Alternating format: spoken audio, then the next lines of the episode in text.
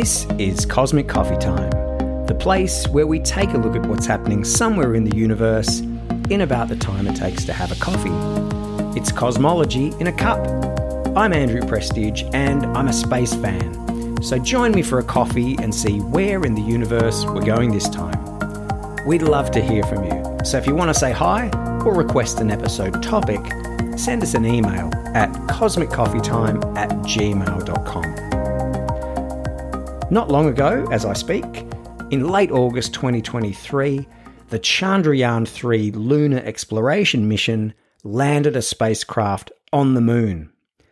Moon landings are all incredibly complex and rare and exciting, but not unprecedented. What was different about this landing is that it was the first landing in the lunar South Pole region and the first moon landing by India. So, what's significant about this mission? Why the lunar South Pole? And what's it going to do on the moon? Firstly, the Chandrayaan 3 landing made India only the fourth nation to soft land a spacecraft on the moon successfully. Only the USA, former Soviet Union, and China have accomplished successful lunar soft landings. That's a short list for the 64 years since the Soviet Union's Luna 2 made contact in 1959. The Indian Space Research Organisation, or ISRO, started investigating the possibility of a moon mission around 1999.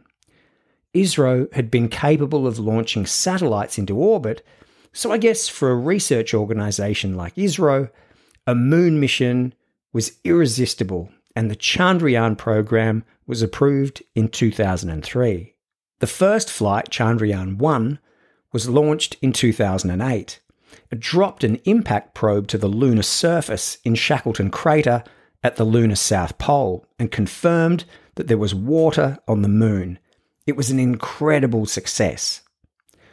Chandrayaan 2 had some problems, including a couple of false starts, and launched in 2019. It was planned to soft land on the moon and explore the South Polar region robotically. But that soft landing was anything but soft after contact was lost during descent and the lander crashed onto the surface. And that was that.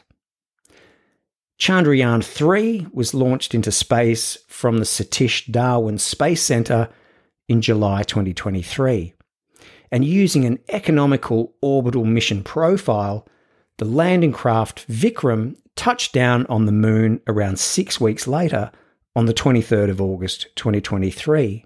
The Vikram lander has a number of instruments and can do some significant science. It has a seismometer for detecting moonquakes and maybe meteorite impacts, a thermophysical experiment to measure temperature and the thermal conductivity of the lunar surface, among others. Probably the most exciting part of this mission is the Pragyan rover. There is a history of sending rovers to the moon and Mars, and we have a real fascination with them. One of the mission objectives is to demonstrate the capabilities of this rover design. Pragyan also has instruments to test the chemical composition of the surface and the elemental composition of lunar soil. But why the South Pole? Landing near the lunar South Pole ties into the longer term objective of searching for water on the moon. This is not just India's interest. If humans are going to exist in space for significant lengths of time, say on a multi year Mars mission or longer, astronauts are going to have to find their own drinking water, oxygen, and fuel. Lunar ice can be refined into all of these things. Any water is most likely going to be frozen and low in a crater where it's permanently shaded by the crater rim and never gets any direct sunlight. Water ice could be vital in the future of human spaceflight. So back to the Pragyan rover.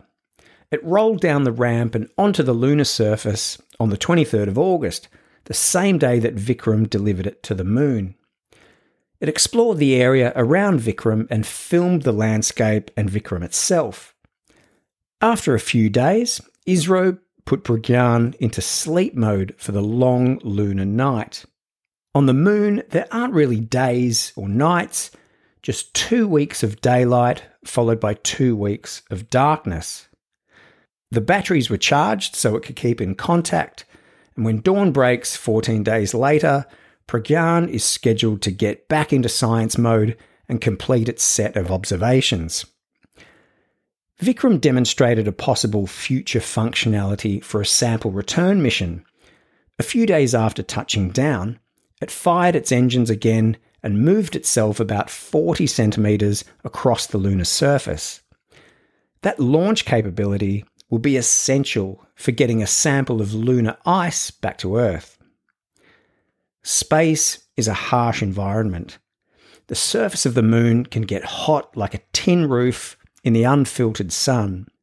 Also, after two weeks without any sun, temperatures plummet to minus 120 degrees Celsius. The Vikram lander and Pragyan rover are designed to withstand this temperature cycle only once. So they have a lot of work to cram into the 14 days at the south pole of the moon. It's a great news story for ISRO, the nation of India, and for the world.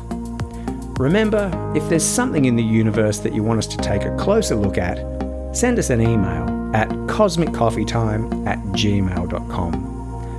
Thanks for joining me. I'm Andrew Prestige, and I'll see you again soon for another Cosmic Coffee Time.